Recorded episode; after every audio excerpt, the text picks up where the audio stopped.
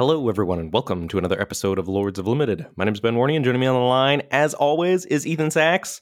Ethan, I am fresh off of watching the World Draft coverage, as well as listening to multiple podcasts about the standard portion of Worlds. I am locked and loaded to talk Worlds with you. Wow, the standard portion of Worlds? I mean, I had some drives yesterday during the marching band, and I wanted to talk magic, so listen to some standard podcasts. Wow, look at you go, just consuming that content. Yeah, I am also quite ready to talk about these drafts at Worlds. I feel like I know the the details of these packs intimately as I typed out every single card seen by right. our two two drafters over the past couple days. Yeah, you are a monster. So you put these into Magic Pro Tools, which is the viewer that lets you just click through them like they're draft logs, which is awesome for anybody that's listening to this podcast. So thank you for that. Yeah, and we'll put these in the show notes where you download the podcast so you can play along at home if you want to, you know, pause the podcast here and say like, "Oh, I'm going to pop pop open these draft logs and see what I would have done in PV or Seth's seat." It's just way easier to look through than us having to like, I don't know, screenshot all the the packs or whatever. I don't know what the solution is for us to talk through these drafts, but that's what we're going to do here today. We're going to look at PVDDR's draft and Seth Manfield's draft. Very very exciting to have some high level draft content. I can't even remember the last time that we had like high stakes limited play really other than like the arena opens over the past couple years yeah this is going to be great i'm looking forward to it yeah, so just a little bit of housekeeping stuff to take care of before we dive into that. First things first is the Patreon page. Patreon.com slash Lords of Limited is where you can go to give back to the show if you so choose. Um, it's kind of crazy. We just feel like we just came off of a new set season and we're going to enter a new set season in just a few weeks. so we always say the Discord, which is what you get access to when you give back via the Patreon. The Discord is the place to be for a new set. And we do have the second Innistrad set just coming up in a few weeks, maybe mid November, I think. Um, so if you want to get in on the Discord, if you've been thinking about it, if you feel like you get something out of the show and you want to give back, head on over to the Patreon and uh, see what might work for you in terms of the reward tiers. And of course, we want to welcome each and every one of our new patrons the first week that they join. So this week we are welcoming Gabriel, Glenn, Stan, Drago, Falantier, Stephen, and Sebastian. Thank you, thank you, thank you. We really appreciate your support. Yeah, cannot say thank you enough. And I will say this has been one of those weeks when I've been super busy with work and marching band and that sort of thing. And checking in on the Discord keeps me in touch with Magic. So if you're somebody that's busy working a full time job, check it out. Discord really does keep you in touch with what's going on in the format. And if you're a degenerate full time content creator Magic player, the Discord is also a great place. So it really just works for everybody. there you go. Show is also brought to you in part by Channel Fireball, channelfireball.com, best place to go for anything you need magic related. They just launched the CFB Marketplace. I'm sure you're hearing about it from all your Magic podcasts, but we want to keep shouting it out. So, CFB Madness is going on right now to promote the CFB Marketplace.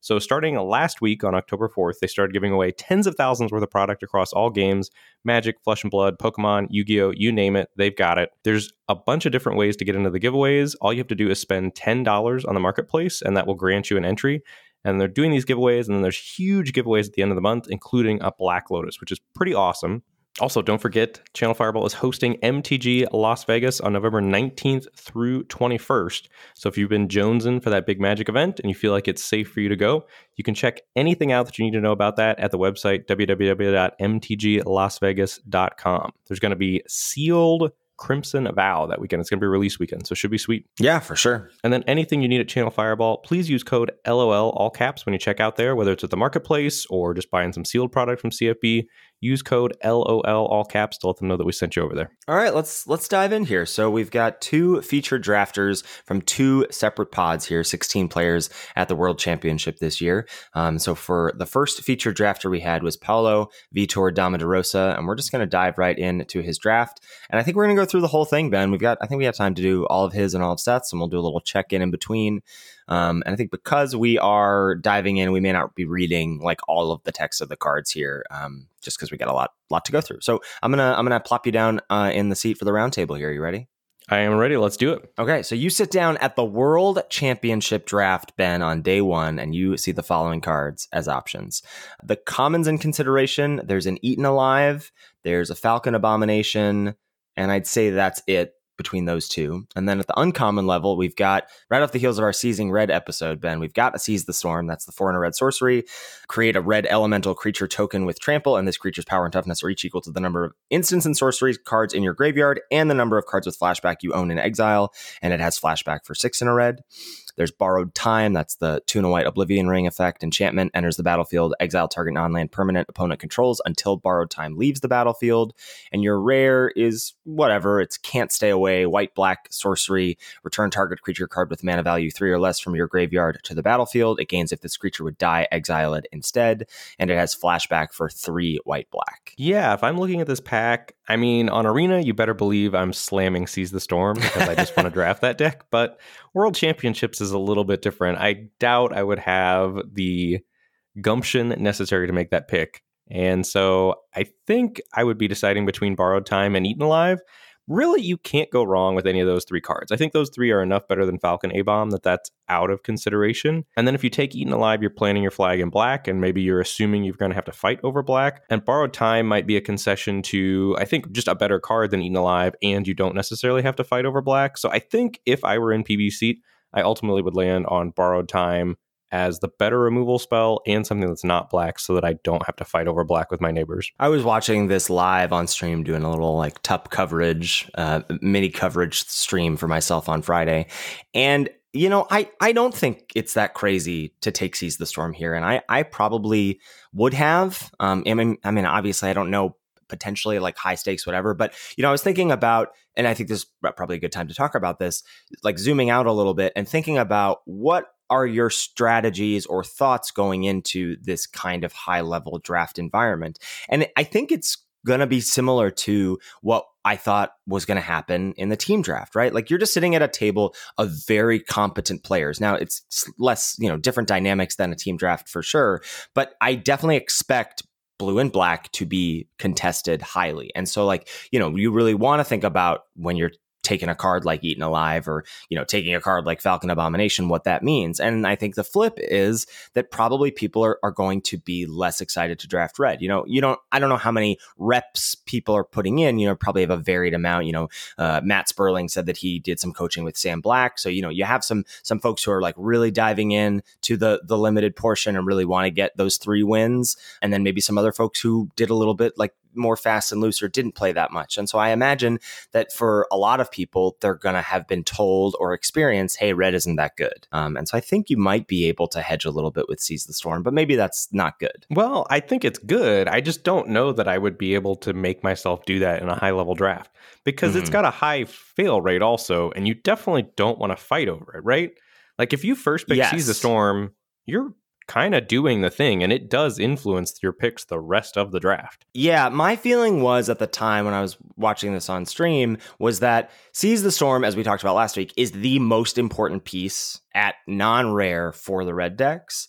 And borrowed time is kind of whatever in white decks. Like obviously it's good removal, but the white decks are so like creature heavy aggro decks, I think, most of the time that yeah, you you want to borrow time, but also like whatever, a candle trap can do the thing you want. A combat trick can do the thing you want. That's true. I mean, I, uh, everything you're saying makes sense to me. I would love first picking the Storm here. I'm just telling you, I don't know if I could do it. all right, all right, all right. Um, I'm not trying to. Yeah, yeah. We, we can we can uh, move on to the next pick. So I, I, I agree. I think you can't go wrong with any of those three. Would have loved to see Paulo take the Seize the Storm, but he grabs borrowed time here, which is absolutely defensible. All right, so pack one, pick two. You really only see one common, I'd say, in contention, which is Revenge of the Drowned, and then at the uncommon level, you've got to play with fire, the single red deal two, and Hound Tamer here, which is two in a green for the 3 3 uh, with trample. It has three in a green, put a plus and plus one counter on target creature. That's the day bound side. The night bound side is a 4 4 with the same ability and also gives other wolves and werewolves trample. Yeah, and also worth noting there's a common missing out of this pack. So right. someone took a common over Revenge of the Drowned and Hound Tamer. And so you can probably, by process of elimination, because, and I, I only know this because I saw this on Twitter. Um, so there's always in every pack, there's a common double faced card and then an uncommon rare or mythic double faced card here and there isn't one at common. And so you know what are the likely ones to be taken here? Either ecstatic awakener or lunarch veteran um, are the likely cards to be taken. I would say probably even more likely is just awakener period. So you can kind of peg that for like what's happening to your right if you're Paulo and you're aware of that. Yeah, that would be super huge info. If you can actually peg that it's ecstatic awakener and you know your neighbor's in black, that's huge. I mean, uh, also, what if this were just man paper drafts? If this were paper drafts, people would just be like slamming those double face cards and being like, "I'm in black, get out of my lane," you know. I remember those days. But yeah, Paulo uh, lands on the Hound Tamer here. This is just far and away the best card. And sure, green is weaker than blue, but I think it's it's too much of a power level gap between Revenge and Hound Tamer to take Revenge here. So he lands on the Hound Tamer. Pack one, pick three. Um, a fairly weak pack. I'd say the best common in consideration is Flip the Switch. And then at the uncommon level, all three are still here. None of them really exciting. Probably the best of the bunch is Vampire Socialite. That's the black red 2 2 menace. Got a bunch of text for putting counters on vampires or itself if your opponent has lost life this turn. Um, but no really good follow ups to his borrowed time or Hound Tamer, right? Like the best follow up there would be Cathar Commando, the Flash 3 1. Yeah, there's nothing great. So I think you're moving off of a green or a white card here if you're Paolo. The two cards that jump out to me are the Socialite and Flip the Switch. Socialite, I think, being the best card in the pack, and somehow Flip the Switch being the card that goes the best with our first two picks, despite not matching up with the colors. So I think I would land on Flip the Switch here just to stay open and feel my options out. Yeah, and Paulo agrees. So we've got white card, green card, blue card. Pack one, pick four. See the following cards as options. There is an Ecstatic Awakener here in the pack at common, and that's definitely the best option, I think. Um, there's also a Defend the Celestus Uh, in the uncommon slot, the 2GG distribute three plus plus one counters among one, two, or three target creatures you control. And I guess also a Mystic Skull if you really wanted to like keep his options open and splash. But it feels a little early for a card like that. Yeah, I think Ecstatic Awakener is just far and away the best card in the pack, and I think you slam dunk take it here, and I think Paolo does snap that up. So if you're Paolo right now, you've got white card, green card, blue card, black card. Not really how you want to start your draft at the World Championship, but I think it's right from his his perspective. Yeah, yeah, for sure. Yeah, I, I really love it. I mean, obviously, I, I wished he had taken Seize the Storm both for like my own like personal interest, but you can't fault him for taking borrowed time here. And I think every other pick I 100% agree with. And it's awesome to see someone bobbing and weaving like this and just saying, hey, I'm just feeling things out and I want to take the best card out of each pack. Pack one, pick five. Some things start to solidify for him. Um, some really good white commons here. Actually, some really good white, black, and red cards here. He's got a Lunarch veteran, a Moonrager slash, a search party captain, a siege zombie, and those are all at common, also an evolving wilds, and then an uncommon, another play with fire, and a flesh taker. White black for the 2 2. Whenever you sack another creature, you gain a life and scry one, and you can pay one to sack another creature. Flesh taker gets plus two, plus two until end of turn. Yeah, I think this is a super interesting pick, especially if you think that your neighbor took Ecstatic Awakener, pack one, pick one, and you think they're in black. Like if you deduce that, if you're Paolo, that adds a lot of layers to this pick. So. Mm-hmm. The obvious pick, I think, is Flesh Taker as the best card in the pack and you already have your borrowed time, you just picked up an ecstatic awakener. Flesh Taker goes along with that in that it wants you to have cards to sacrifice. So that gives you a nice little plan and pushes you towards white black, which is a very good deck in the format. There's also some part of me seeing Moonrager slash and play with fire here and knowing that we opened Seize the Storm, where you could seriously consider, I think, taking Moonrager slash and planning on wheeling that Seize the Storm, because this very much makes it look like no one is drafting red to your right for four picks. You know, so it's not inconceivable if people, you know, the same feeling I felt, maybe they're thinking like, I don't want to take that seize the storm and ride my draft on this. And if you take slasher and you wheel seize the storm, you're feeling great, right? Yeah, for sure. But it's it's very risky, especially with not only Flesh Taker, but three good white and black commons in the pack here. Pick five in Veteran, Search Party Captain, and Siege Zombie. Like it's tough to pass up on that signal, and that signal feels a little bit more reliable, especially given you know if he takes a red card here, he literally has WUBRG in terms of his first five picks, whereas taking Flesh Taker sort of starts to solidify him a little bit. For sure. But Slash also then does you're already open and Slash keeps you more open. I think I would land on the Flesh Taker Ultimate, but I think it's an interesting pick. And can you imagine if you started with Seize the Storm? You get to go Seize into Play with Fire, into probably flip the switch into a pick that's not very exciting, but then you get this slash here and you're feeling great. Right. You get the slash with the play with fire as well, and you are feeling pretty darn good. Yeah, I, you can't, I, it's tough. And, you know, there's also, this is just such a hard pick in terms of take the flesh taker and then wheel Seize the storm, and you're like, oh no, I made the wrong choice. Or take Moonrager slash and then seize doesn't wheel, and you go, oh no, I made the wrong choice. Right. And Flesh Taker is pretty committing here in that mm-hmm. you're giving up a pick if white black doesn't work out for you when there were very other good cards in the pack. Yeah, it's a tough pick for sure. Paulo does ultimately land on Flesh Taker. Pack one, pick six. It's a, a pretty weak pack. Um, he's got uh, options with Crawl from the Cellar, Blessed Defiance, which can we just talk like Blessed Defiance severely underrated by the drafters at, at Worlds. Like I don't think they understand that this is Bone Splinters. it's a good card. I don't know if it's quite on the level of Bone Splinters, but it's definitely very playable. In blue white, I think Blessed Defiance is Bone Splinters. I did a, a, coaching session a few days ago and we ended the draft and had, I think, literal no removal. And I was like, no, we're fine. We have three bone splinters. We're good. We'll be fine. and and the deck did trophy.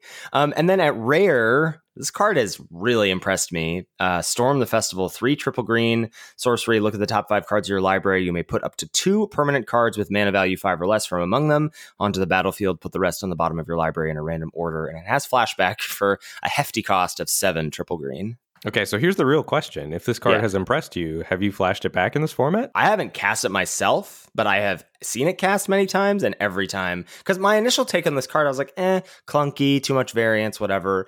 And every time it's been cast against me, I'm like, okay, first of all, the initial impact is pretty you know significant and then it's just sitting there looming in the graveyard like waiting. I'm just like if my opponent get because like it makes all of their draws good right? Like they draw action fine. They draw lands they're getting closer to flashing this back. Like it's uh it's a powerful card i think. All right cool. But what do you take here if you're paulo? You know there's not really good options period right? I mean you guys i guess you could take storm the festival and keep the hound tamer dream alive but i think you probably want to take a black or a white card off the heels of flesh taker yeah, I think if you're Paolo here, you're deciding between either a reanimate effect or Blessed Defiance as a combat trick.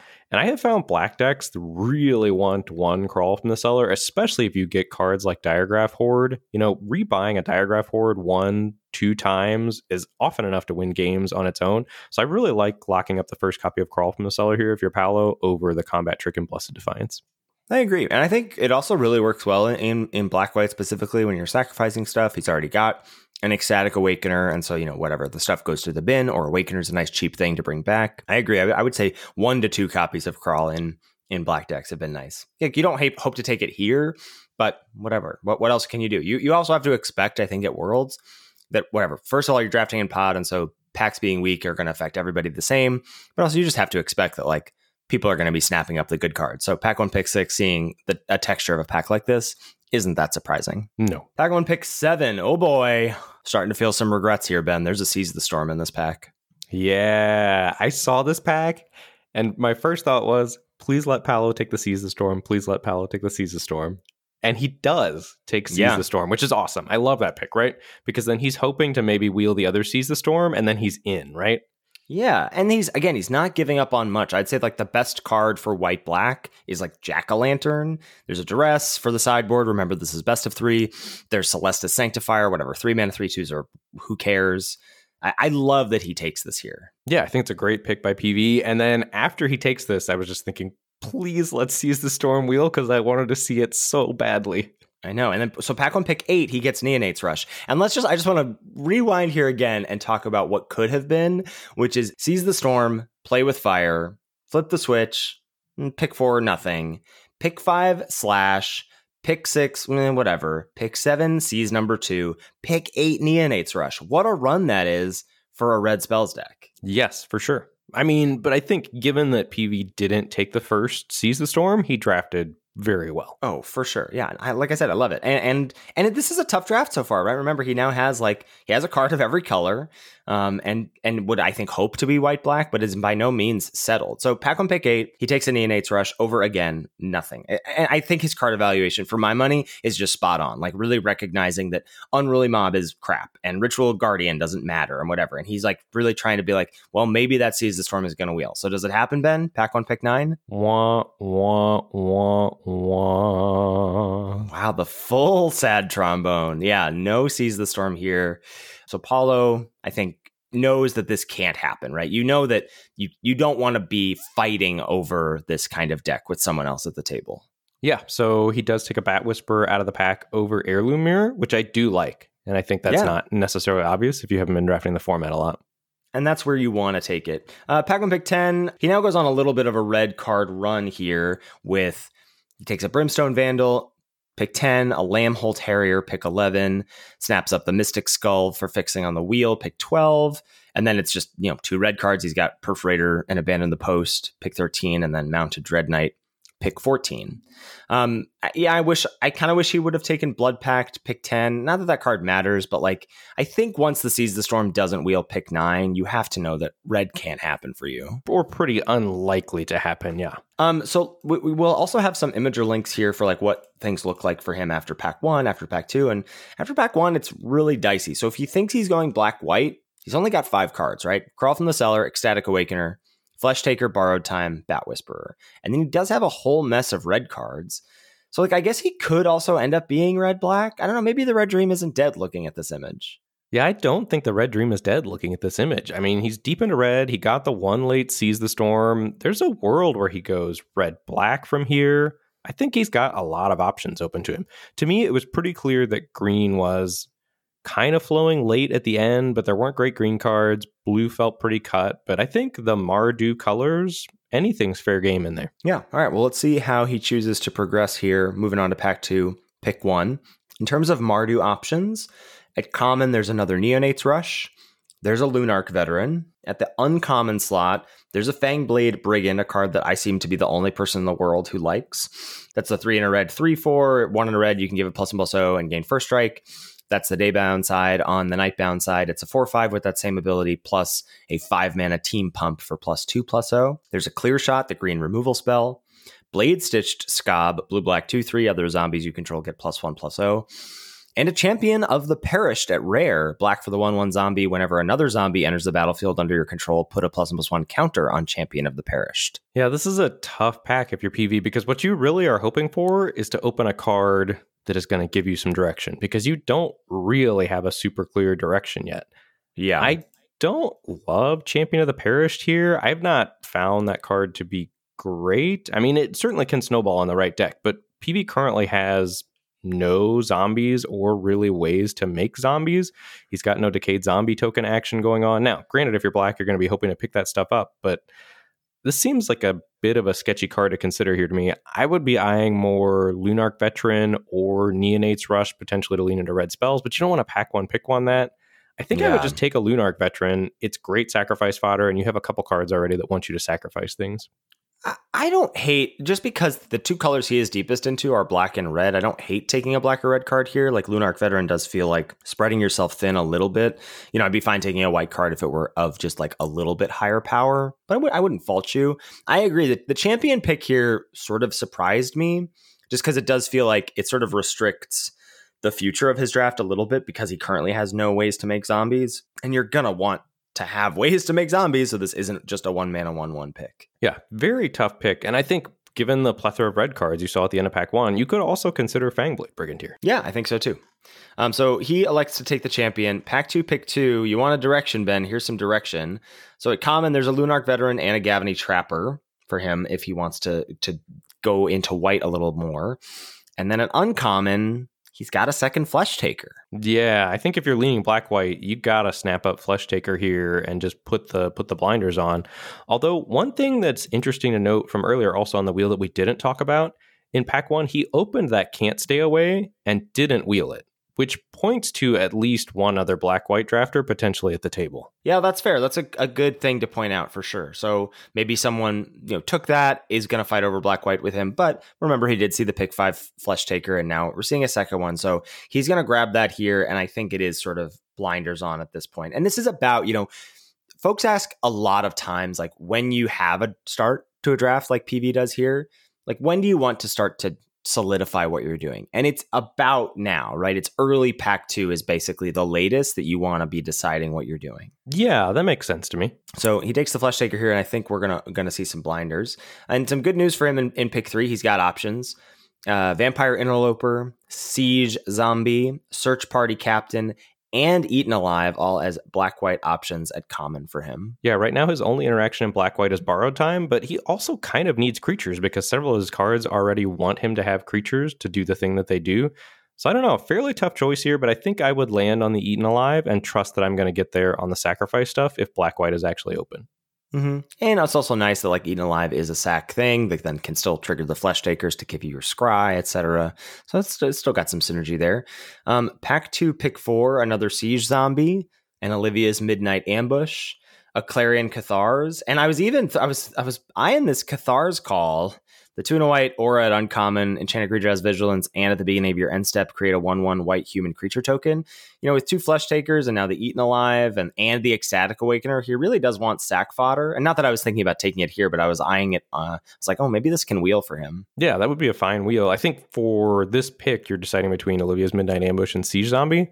And Mhm. I think Olivia's Midnight Ambush is just too good to pass here over the Siege Zombie. Yeah, and if you're PV right now, you have to feel great. Yes, you had no lane, and now you have a lane. Yeah, you you had no lane, you have a lane, and you're getting good cards for that lane. So feeling good here. Pack two, pick five, still has some good options, though. Can you believe it, Ben? A third Seize the Storm in this draft. Wow.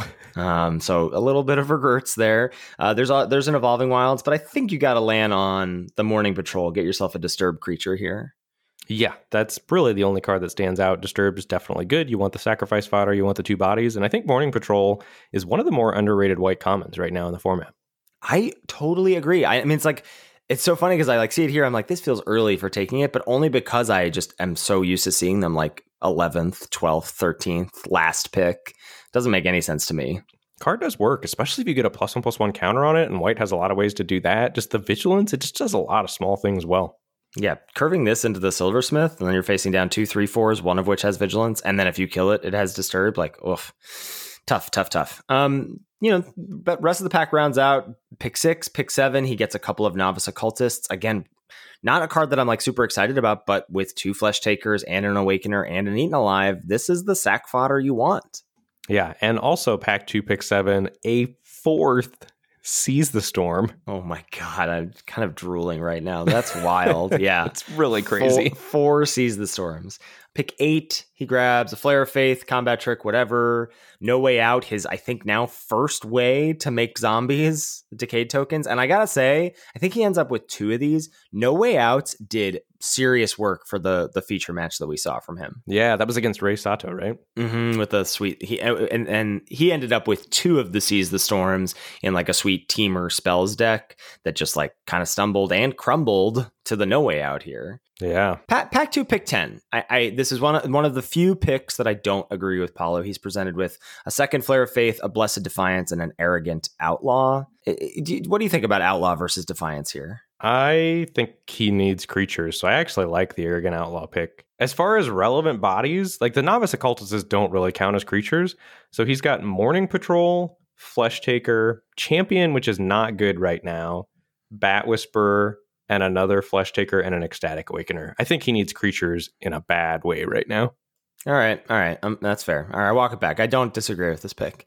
Uh, so he gets the outlaw, a second flare of faith, jack o' lantern, pithing needle, and then otherworldly gaze. So let's check in again. End of pack two, and he's actually fine on playables. He's at sixteen. You know, despite the bobbing and weaving. Um, and and for folks who are looking at this Imgur link here, uh, the bat whisperer that he has is mistakenly in the one drop slot. Should be in the four drop slot, but the rest of the curve is is right. You know, I, you know, he's probably hoping to not play these flare of faiths, or certainly not hoping to play two. But he's at 16 playables right now, despite you know trying to to figure out what he was supposed to do in pack one. Yeah, and I think looking at this, if I'm PV, the biggest thing I need going into pack three, like I just said, is creatures. You've got a couple removal spells in Eaten Alive, Livia's Midnight Ambush, Borrowed Time. You've got the combat tricks locked up. You need creatures and creatures specifically that want to be sacrificed. So cards like Lunarch Veteran going to be a huge priority heading into pack three. Yeah, well, and he also needs zombies because this champion is only thing that makes zombies for him is a no way out. And to, to not have this champion be embarrassing, I think he's going to need a little bit more than that. So let's uh, dive right in here. Pack three, pick one. Boom, baby. We'll sort of, we'll, we'll probably speed through this a, a little bit so we have time for Seth's draft. But he does open Vanquish the Horde. Six white, white for sorcery. The spell costs one less to cast for each creature on the battlefield. Destroy all creatures. I'm not that jazzed about this, to be honest. I don't love Vanquish the Horde, and I don't love it with the cards PV has already. I think if there were a Lunarch veteran in this pack, he would take Lunarch veteran over Vanquish the Horde. I don't. Can you pass Vanquish the Horde in a pod draft? Do you think? I think so, especially because you'll know that you passed it, and it's open Mhm. deck lists. I don't know, man. I don't love Yeah, I guess Vanquish open deck. I guess I guess open deck lists does make it definitely worse. Yeah. Uh, Well, there's nothing. There's no other options for him, right? A blessed defiance and a Morkrut behemoth with the other black and white cards. So he does take the vanquish here uh, and does end up running it. Uh, pack three, pick two. Only white card is Hedge Witch's Mask, and then he's got No Way Out, Olivia's Midnight Ambush, and Ecstatic Awakener as options. Yeah, and you definitely need the Ecstatic Awakener here as another creature. But again, there's a little tension because this is a creature that wants you to have more creatures that PV doesn't have yet. Right. His sack fodder currently really is just the two occultists, right? And I guess the the decayed token from No Way Out if he's planning to play that. Mm-hmm. Uh, pack three, pick three. Uh, this this I do disagree with. He's got his options are Shady Traveler, Search Party Captain, and then Sunset Revelry at Uncommon. That's the one on a white sorcery. If they have more life than you, you gain four life. If they have more creatures than you, you make two one ones. And if they have more cards in hand, you draw a card. I think you can honestly make a case for any of those three cards. So Shady Traveler gets the day night cycle going for Olivia's Midnight Ambush. Mm-hmm. And if mm-hmm. you don't have day night going, Olivia's Midnight Ambush is not that impressive. But I think we need multiple bodies or multiple cards. So I like Sunset Revelry and Search Party Captain a little more. Sunset Revelry has been doing work with a capital W for me in every deck I've put it in. It's just always done the thing that I want it to do because it's good in so many different situations. And I think a player of PV's caliber can really maximize a card like this. So I think I would take Sunset Revelry here and be eyeing those two tokens that we desperately need.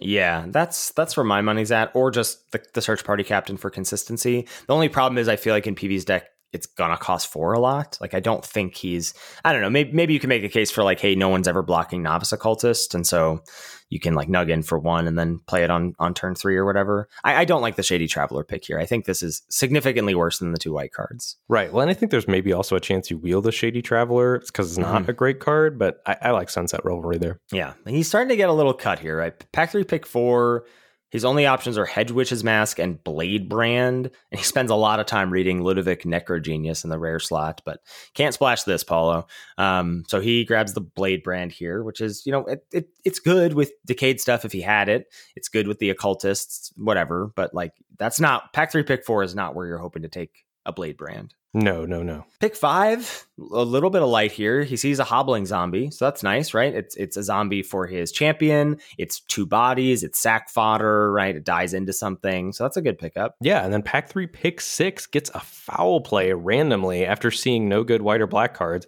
and you're kind of thrilled to see this in one way, but on the other hand, you're like, what the heck? Can I not get some white and black creatures here? So foul play is the uncommon that destroys a creature power two or less and investigates Morkrut behemoth pick seven whatever but it is a, a, zombie a zombie giant. That's a four and a black seven six menace. And then as an additional cost to cast either pay one and a black or sack a creature. Pack three pick eight. He gets some zombies in the form of rotten reunion single black instant exile up to one target card from a graveyard. Create a 2-2 black zombie creature token with decayed and has flashback one and a black. Honestly if you had told me like like a couple weeks ago i think i would have been like ugh this card is whatever. It's sideboard material I think looking at PV's deck right now, it just does so many things. Plus, I do think you really want main deck graveyard hate if you can. And I think that plus the fact that he's interested in these two bodies, these two bodies that are zombies, this is a good pickup for him. Oh yeah, great pickup. Rotten Reunion is slamming in the main deck right now. One oh, other yeah. card I want to mention just to continue drooling over the Seize the Storm deck that could have been Vadrik the pick before this, pack three, pick seven. That's the rare one blue red for the one two. If it's neither day nor night, it starts that cycle. And then instants and sorcery spells cost X less to cast, where X is Vadrik's power. And then whenever it flip flops between day and night, you get a plus one plus one counter on Vadrik. Could have gone the distance. Could have gone the distance. Yeah, I don't. Uh, I have not seen that card in play yet, but I I'm still thinking that it's good in the red spells deck. Oh, it's very good. Vadrik is really good. Uh, pack rounds out, not much. He gets a Crossroads Candle Guide pick nine, uh, then a No Way Out, Ardent Elementalist, Pack's Betrayal, Secrets of the Key, and Hedge Witch's Mask. So if we take a look at PV's final deck, he's he's got some stuff I think you'd probably hope to not be running in terms of Crossroads Candle Guide and two copies of No Way Out. Though, as I said, No Way Out did some work for him, but I think he just was really hard up for ways to make zombies. But like I said, you know, a couple picks where I, I was like, eh, maybe you should have done this, or like but his card evaluation just for my money seemed super spot on. Yeah, and I think you know for not first picking seize the storm, if you do take that borrowed time, I thought he bobbed and weaved very well through pack one, pick one, and tried to find his lane, and then did ultimately find a lane in pack two. Unfortunately, you know they showed these graphics uh, during this coverage on Worlds, and in pack three he got so cut because two people ahead of him. So Takahashi passing to him after two packs was pretty solidly in green. But then to his right was uh, DePraz and Strasky, and both of them were white black after pack two, and were presumably taking white and black cards ahead of him in pack three. So pretty rough for PV there that like he ended up reading white black was open, and then just in pack three got pretty cut. Yeah, for sure. So I guess maybe Strasky ending up with that uh, that black white rare that he opened.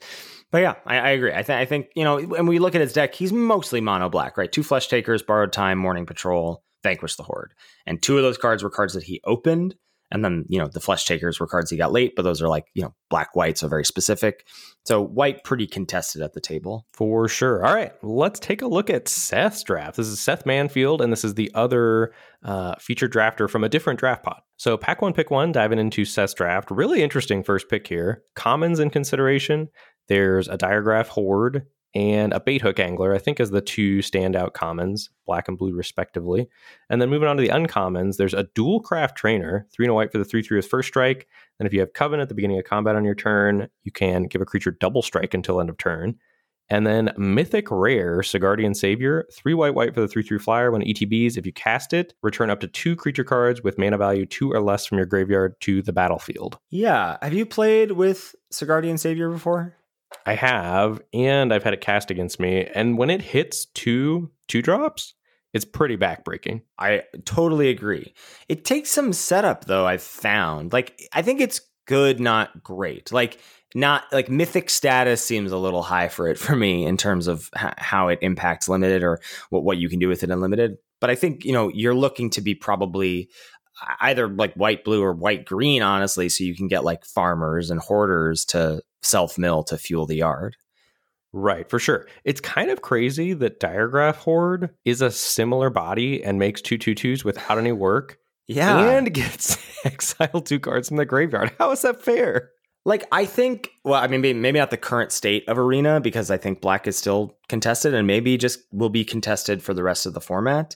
But all things being equal, I don't think it's crazy to take Horde here, especially if Seth goes into the draft thinking, "Hey, I know Blue and Black's going to be contested because it's Worlds and everybody knows what's up, but I want to I want to fight for Black." And especially with a card like Diregraf Horde, that's a reason to fight for black in my mind. Interesting. So I think I would be on Sigardian Savior here over Duelcraft Trainer. And it's not even that clear that it's better than Duelcraft Trainer. I've been very impressed with Duelcraft Trainer as well. It's close.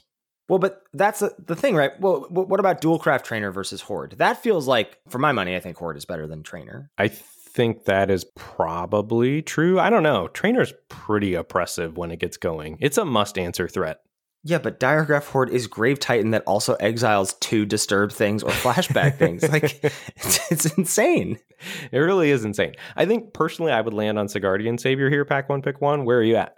I think I would too, but I, I, that's partially just like I don't think I've like had enough experience with the Savior myself. I've played against it and seen it be very good. When I've played with it myself, it hasn't been that good.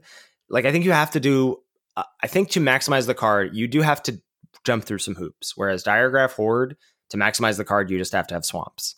And so is there any consideration to not wanting to fight over black here? Like you think, okay, Yes, great, I get to take a white card, so I know I don't have to fight over black. That maybe is another point in Sigardian Savior's favor. Right. I think that's just what do you want to do, right? It takes me back to like when you used to like Theros Beyond Death. Like, do you want to fight? Are you going to fight for black or are you just going to jump off, right? Do you want to like, it was sort of this game of chicken. And I think you're going to find a game of chicken in terms of black cards and blue cards at Worlds. And so I do think there's merit to saying, hey, I'm just going to take Savior. Maybe I'm taking a hit in power level, but then I don't have to fight over black. Yeah, for sure. But like you pass in Diregraf Horde, someone's going to get that Horde. Maybe you play against them, and that card owns your Sigardian Savior. Yeah, Anyway. that's tough. All right, so Seth takes the mythic here, and I think it's important to talk about that discussion because not that I think I think Seth has a tough seat, but I do think this savior kind of like warps his draft in a bad way. yes. Pack one, pick two. A lot of good options here, right? Yeah, definitely great options here for Seth. So there's Revenge of the Drowned, three and a blue for the instant. Uh, put a creature on top or bottom of their owner's library and make a 2 2 decayed zombie.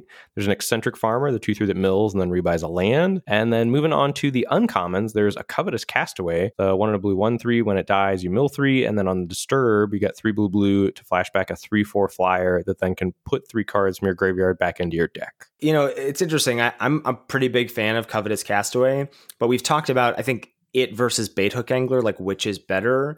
And it's tough. It's tough because honestly, Covetous Castaway, it's hard for it to die. Like you like it best if in blue white, if it's just like getting to the the yard from like a graph keeper or a, a mending or honestly a, a, shipwreck sifters. Whereas angler, you're like, hey, I'm gonna drop this thing, trade it off, and then get my little cheap one two. But so I like Covetous Castaway a lot. But again, there's a question of you know, do you want to fight over blue, etc., and also a question of is it better than Revenge of the Drowned or even Eccentric Farmer? And I think the answer is no. And I think I would land on Farmer here um, just as like you know organ hoarder light in a color that I expect to be less contested. Well, it also works well with the Sigardian Savior in that it yes. could mill some two drops for you, so there, it's got that going for it, as well as being the only other green card in the pack. So for me, it's between Revenge and Eccentric Farmer, and thinking through all those things, I actually kind of like the Farmer pick here over Revenge. Initially, mentally, I was on Revenge, but I think I would land on the Farmer, and Seth agrees and does land on that Eccentric Farmer as well. Yeah. All right, moving on to pack one, pick three. You see the following cards as options. There's Shadow Beast Sighting, the four mana for the 4 4 with flashback. Boom, Organ Hoarder, 3 and blue for the 3 2 that draws you a card and puts the other two into your graveyard after looking at the top three. And I think that's really the only two cards in consideration. Yeah, I, when I initially saw this pack when I was doing the coverage, I was like, oh, great, he gets a Shadow Beast sighting here to follow up. And then I saw the Hoarder and I was like, oh, okay. That's that's a reason to draft blue. That's a card to, to fight over. And you know, there's an uncommon and a rare missing. Not crazy to think that like there are actually two better cards than Organ Hoarder there, but honestly, it's close. Like Organ Hoarder's up there in terms of overall win rate for the set. Um, but I, I, like it. So so pick three, you even could consider it a signal, and maybe you just go, oh, maybe I get to be blue here. Yeah, for sure. So with Savior, Farmer, and Organ Hoarder heading into pick four, see the following cards as options. There's Shipwreck Sifters, one in a blue for the one, two, and ETBs. You draw a card, discard a card, and whenever you discard a spirit or a card with a Disturb, it gets a plus one plus one counter. There's Falcon Abomination, the two in a blue two two that brings a two two decayed zombie along with it. And then in the uncommon slot, there's Broodweaver, three and a green for the two four reach, and when it dies, you make a one two spider with reach. Yeah. So you see the Organ Hoarder third, and now you're seeing Abomination and shipwreck sifters. Now, we got to talk about shipwreck sifters here, Ben, because I think people are just kind of out of their mind on this card. Shipwreck yes. sifters is a, is a card I have come way, way, way up on from the uh, initial portion of the set, but it's a blue, white, gold card. Like, you want this to be a two mana, two, three draw card. That's when it's insane. And the only times that it's going to be insane like that is in blue white. Maybe, maybe, maybe you can get it to be insane in like blue X decks where you're just getting hooked up with bait hook anglers, whatever, and you do get to seven disturbed creatures in just your blue green decks. That's going to happen so rarely. And so this card is very, very good but I think people are not really seeing the forest for the trees or whatever on it. Yes, I completely agree. And it's not even insane in every blue white deck necessarily. If you no. don't get like a really high count of disturb cards, and it also plays better with itself. The more shipwreck sifters yes. you have, the better it is. Like you want three, four copies of this card along with you know seven, eight, nine other disturb cards. And so Seth does have a reason to want to be blue white, right? He's got a Sigardian Savior and Organ Hoarder, and the sifters work well with the Savior, right? Because you can they themselves are two drops. They can pitch two drops you know there there are ways to get two drops or one drops into your graveyard naturally without just like them dying from combat or whatever. So I, I like it con- conceptually, but I think the power level gap between that and Falcon Abomination is too big on just like a general sense for him to take it here. Well, sure. And Shipwreck Sifters is gold, as you said. So yeah. there's a world where, you know, you're expecting to fight over blue. And then if you get pushed off of blue, you're also like kind of getting pushed off of white. Like there's not a world where you can play a deck with six blue cards that has shipwreck sifters in it, you know?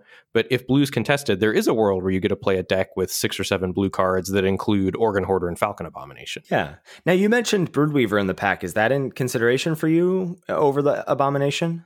Uh, I think it's noteworthy, along with the Eccentric mm. Farmer and the Organ Hoarder, you know, just to turtle up, mill some cards. I think that is a card that Blue Green is interested in. Um, but after picking up the Organ Hoarder, I would want to cut the Falcon Abomination here. Yeah, that's that's where I'm at too.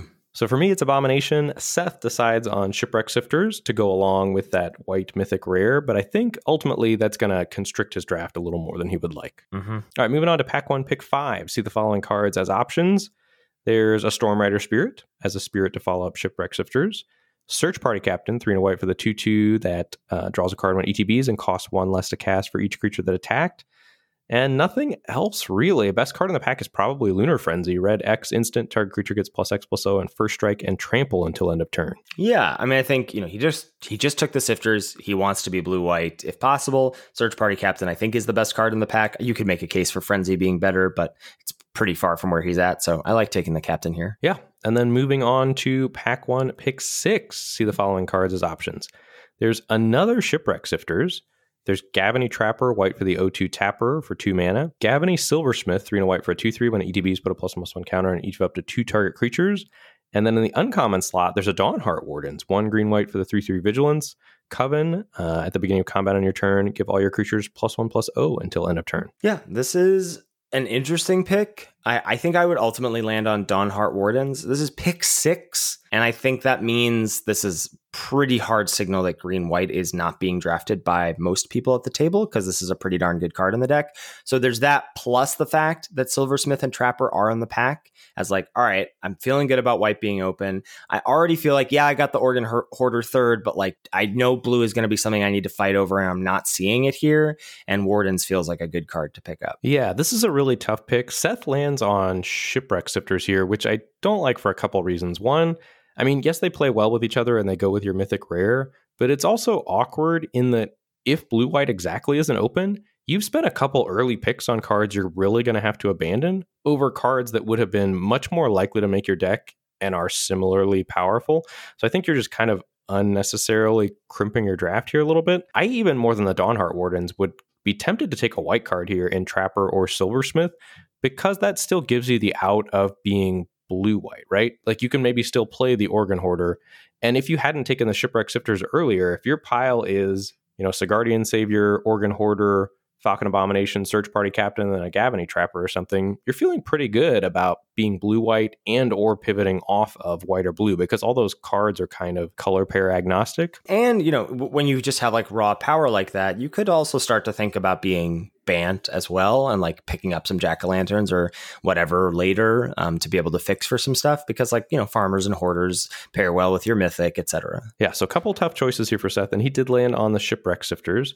Moving into pack one pick seven. See the following cards as options. There's an unruly mob as the only white card there's snarling wolf and might of the old ways as green cards and geistwave as the only blue card. So not great options no matter what you're doing here. Yeah pretty yikesy. I mean I am kind of surprised to see Seth take Might here. Like he only has eccentric farmer, right? So I feel like if you're gonna push down blue this hard with the sifters, like you should take Geistwave here because they do, you know, you have a bunch of ETB stuff yourself, right? You're happy to pick up in good blue white decks, you'd be happy to pick up sifters, you'd be happy to pick up stuff that is the back half of disturb, you'd be happy to pick up your savior or your organ hoarders. Um, so I think if I'm Seth, I would take Geistwave here, um, but I'm not sure that I would have like gone down this exact route. But with what he has, I think I like that pick. I agree completely.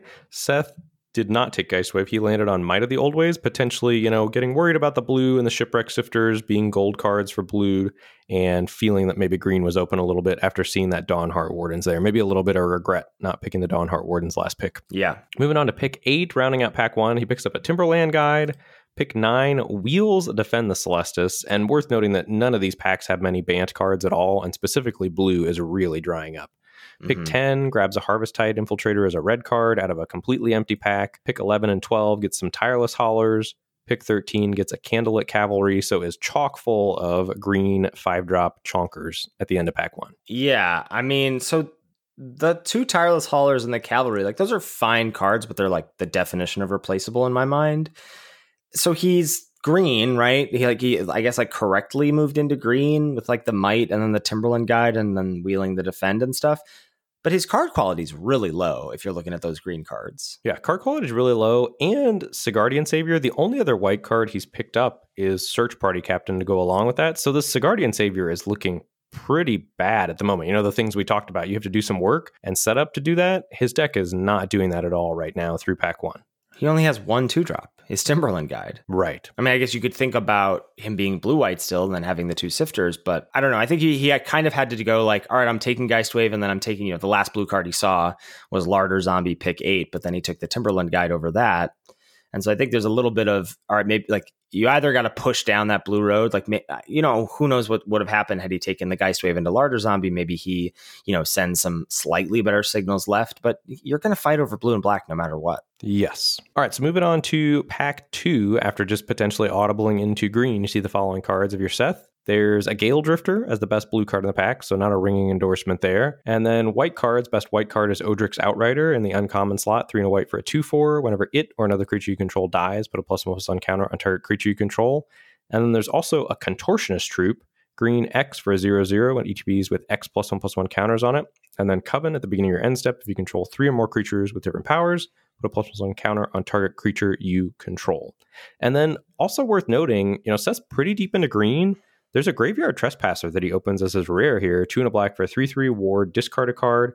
When ETBs are attacks, exile up to one target card from a graveyard. If a creature card was exiled this way, each opponent loses a life, you gain a life. And then it starts the day bound, night bound cycle. On the back, it turns into a 4 4 that when it attacks, exiles two things from the opponent's graveyard. Yeah, I mean, you, you can make an argument that Graveyard Trespasser, if he takes it here, is the best card in his pile, right? It definitely is, I think. Right? Yeah. Like I think it's you know currently the best card in his pile I think is Organ Hoarder. Maybe maybe you think it's maybe one could say it's a Sigardian Savior. I I would not. I would say Hoarder's better than that. And then if you take Trespasser, Trespasser's pretty darn good, right? I, I think the more and more I play this format, the more eg- incidental graveyard exile. I mean, we just saw like we were excited for PV to have Rotten Reunion in his deck. The incidental exile and repeatable ways to do it at, at that attached to a card that like you know if your opponent has to kill it, they're you're they're two for wanting themselves. I think you could make a case for taking it, and then you just go fingers crossed. Black is open from the left because you know past the pack one pick one horde, you didn't pass any black. Right. So I think you could do that. I don't know that I would. I think I would ultimately land on Contortionist Troupe here with the way Seth's navigated this draft so far. But why are you but why are you green? Your green cards are except for Farmer are all bad. Sure, you're you're green because the blue didn't work out with the shipwreck sifters. I mean, you're green through unhappy circumstances. So why not take a black card here? Why not take the best card here? Uh, I don't know. Do you, you think could. it's too late? Do you think you're not going to make playables if you do that? I would be nervous at the world championship to do something like that. Yeah. Yeah, I mean I I get taking the troupe here, but I feel like you're you're choosing to be green here. And I, like I said, I think Seth has a really tough seat. I don't know what you're supposed to do here. But I think you're choosing to be green because a bunch of medium replaceable green cards wheeled. And I don't think that's what you want to be doing. Well, you're also choosing to be green because you took the two shipwreck sifters and it didn't pan out. So then like you have to find something to pair with your white cards. And it seems like okay, green is the thing to do with that, that I can audible out of these two bad shipwreck sifter picks, you know? And then yeah. so contortionist Troupe is solidifying you into that thing. Okay, now I have a plan. You know what I mean? Like it's mm-hmm. not a bad pick to take Contortionist Troupe here. No, it's not bad. I don't think so, but I, I think it's worth talking about the Trespasser. For sure, for sure. So Seth does land on Contortionist Troupe here, pack two, pick one. Moving on to pack two, pick two, sees the following cards as options. There's a Shadow Beast sighting, an Olivia's Midnight Ambush, and a Burn the Accursed at common. Uncommon, there's another Odric's Outrider, as well as Mythic Rare Bloodthirst Adversary. It's one in a red for the 2 2 haste. When ETBs, you can pay two in a red any number of times. And when you pay this cost one or more times, it gets that many plus one plus one counters. And then you exile up to that many instant or sorcery cards with mana value three or less from your graveyard and copy them.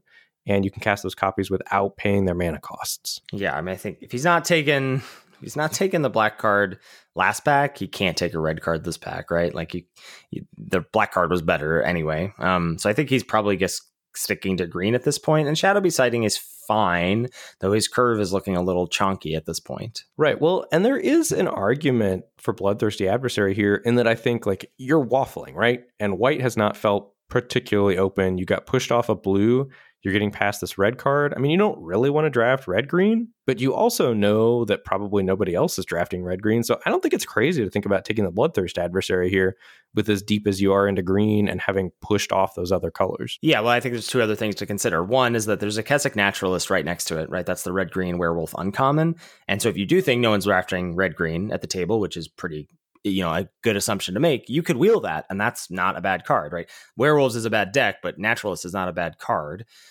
but the problem is, is that like adversary is not going to be very good in red green. Like you know, I guess you you assume that red will be open, and then you just do get the spells for it.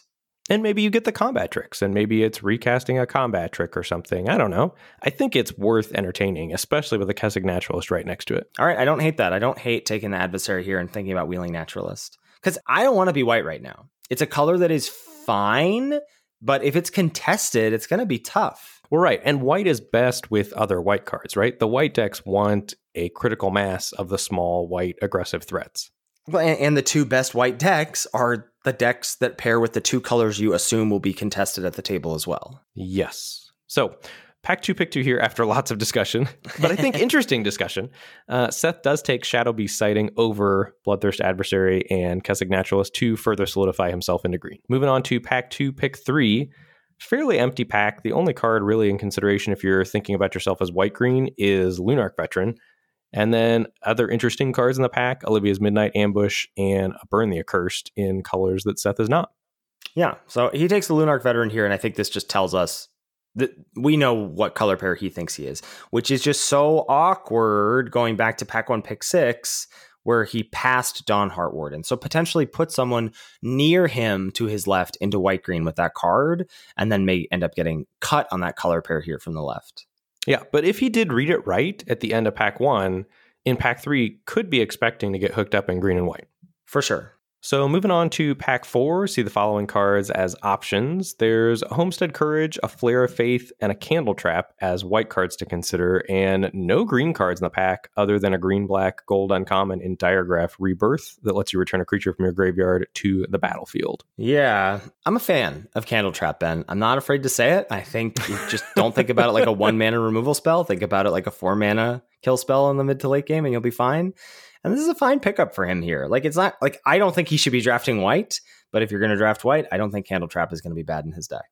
Yeah, I like the Candle Trap pickup as well. It needs some interaction because that is sorely lacking right now in his green and white pile, and I think that card's going to do work for him.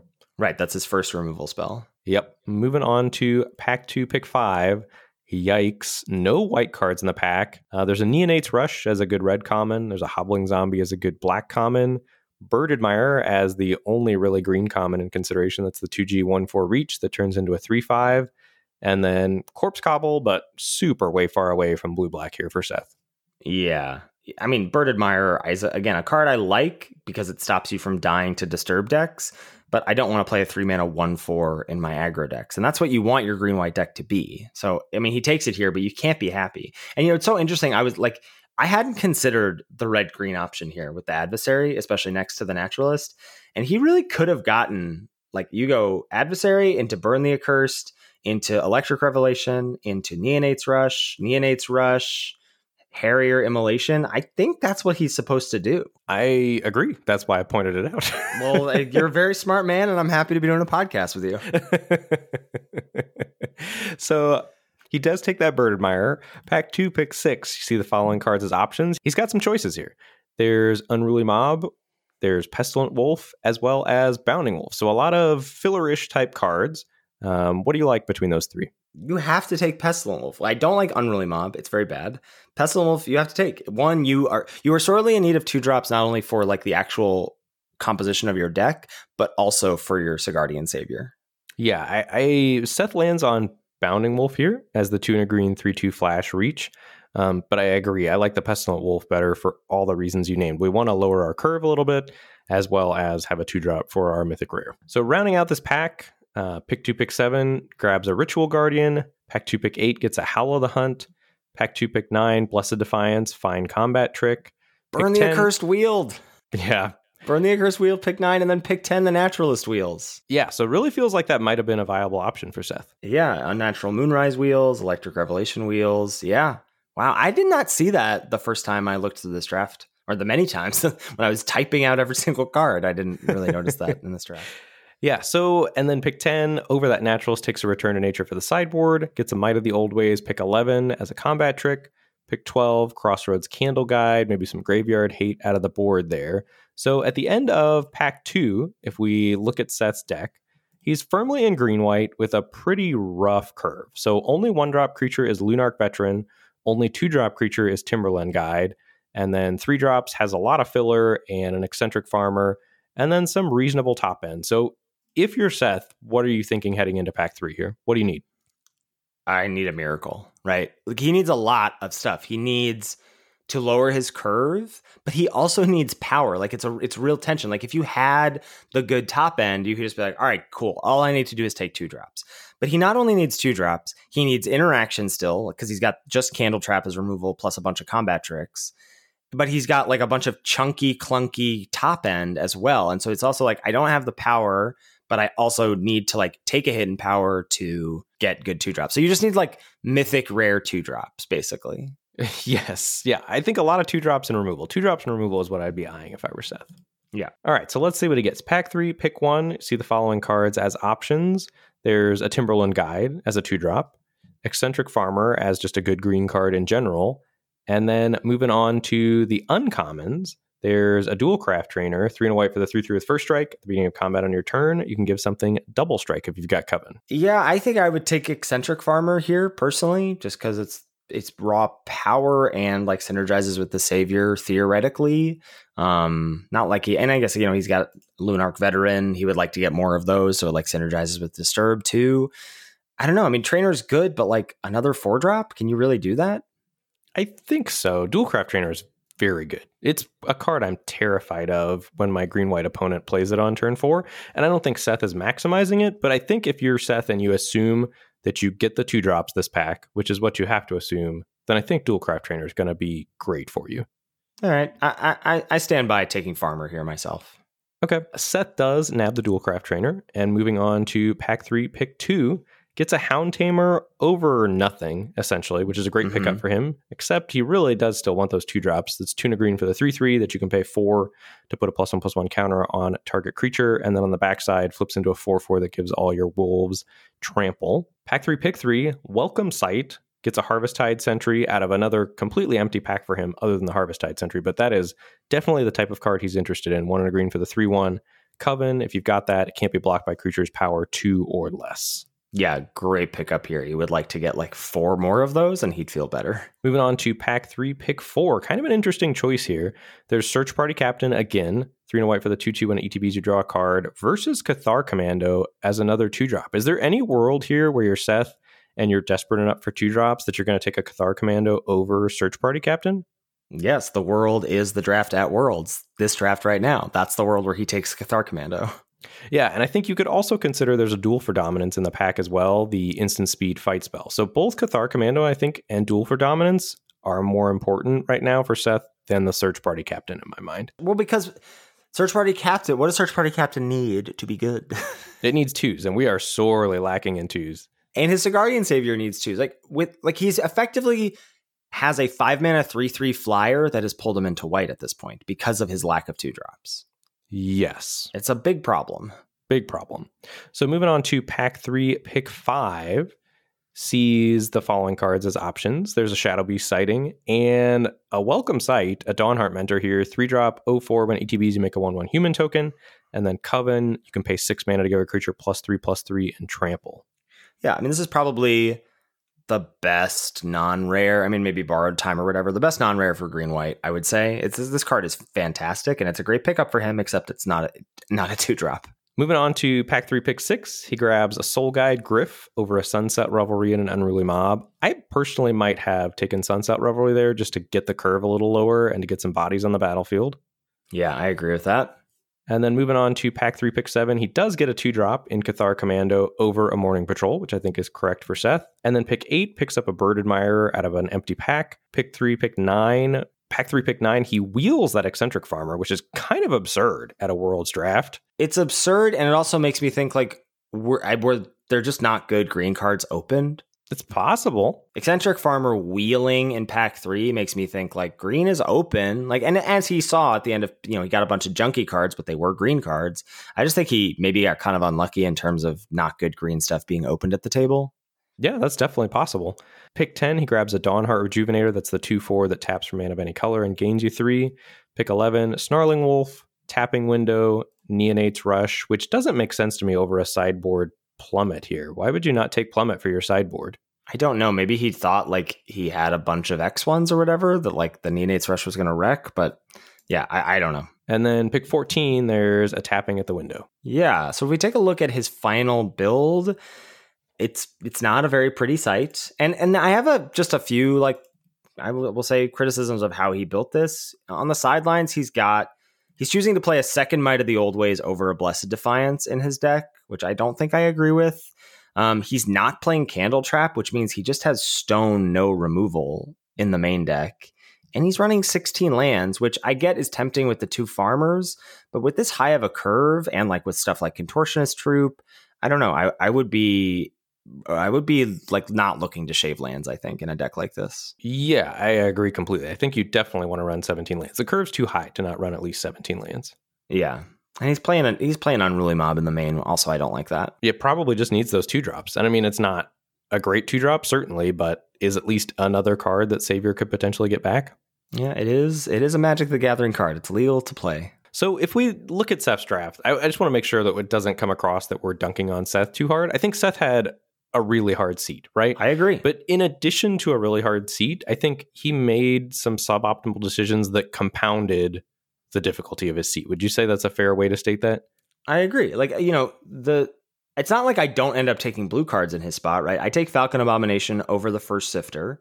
Like the real pick I don't agree with is the second sifter, and I probably take the wardens there anyway. And that maybe pushes me into green white unnecessarily. You know, you said maybe you would just take the trapper there instead. And then he doesn't have like really good options, and he does get that heavy-ish green signal at the end of pack one. I just think you want in those spots you want to evaluate like why am I why am I drafting a certain color, right? Like so you think about I took a Sigardian Savior. Why am I drafting white? Well, I'm drafting white to maximize this, so I need to take two drops. I did I feel like he didn't quite do that enough, and also hung on to a card that has setup cost for a color that you maybe didn't want to hang on to for. And I, I think missed out on I think the deck he's supposed to draft is a green red. Maybe and it's not like spells or whatever, but it's green red, just like good cards. And he does see green red good cards in pack two. Right. And so if you look at these graphics that they showed where you, you know, can kind of see what everybody is drafting. After pack one, Hushinbeth, who is two seats to Seth Manfield's left, is drafting green white, which explains why pack two maybe didn't go so great for Seth. But there's nobody else at the table drafting green other than those two people. And then uh, Sato is the only red drafter at the table until Hushinbeth moves in in pack three for a burn down the house that he opened. So I think there's a world where that pivot into red potentially could have worked out for Seth. But there were a lot of white drafters at the table early on in the draft. Five people were drafting white after pack two. Wow, yeah, that's tough. I mean, I think white is good and and deep, but I don't don't think it can support five people. Certainly can't support five people, and especially not when you're Seth and you need such specific premium two drops to support your mythic rare because the two drops are what everybody's going to want in white because white's such an aggressive color. Yeah, for sure. Can, can I say how, how incredibly thankful I am to get to review some high level drafts on the podcast again? Amen. It's so good. It's so cool. Yeah, these are really, really fun. More of this, please, Watsy. Any other final parting thoughts here before we head out? Nah, nah, that was just that was fun to do, and yeah, I don't want to say like who who are we to be dunking on a, a, player of Seth Manfield's character? I just think like that draft was interesting and difficult, and there were a lot of like I think tough decision points for him. For sure. All right, great place to wrap us up. Thank you as always to Salty Pretzels for your intro and outro music. Make sure to give it a listen. Thank you so much to channelfireball.com for sponsoring this podcast. If you're heading over to CFB for any and all purchases or signing up for CFB Pro, please use the code LOL when you check out to let them know we sent you there. If you've got any feedback about the show or any questions, shoot us an email at lordsoflimited at gmail.com. Thank you so much for listening, and we'll catch you next week for another episode of Lords of Limited. Thanks, everybody. See you later.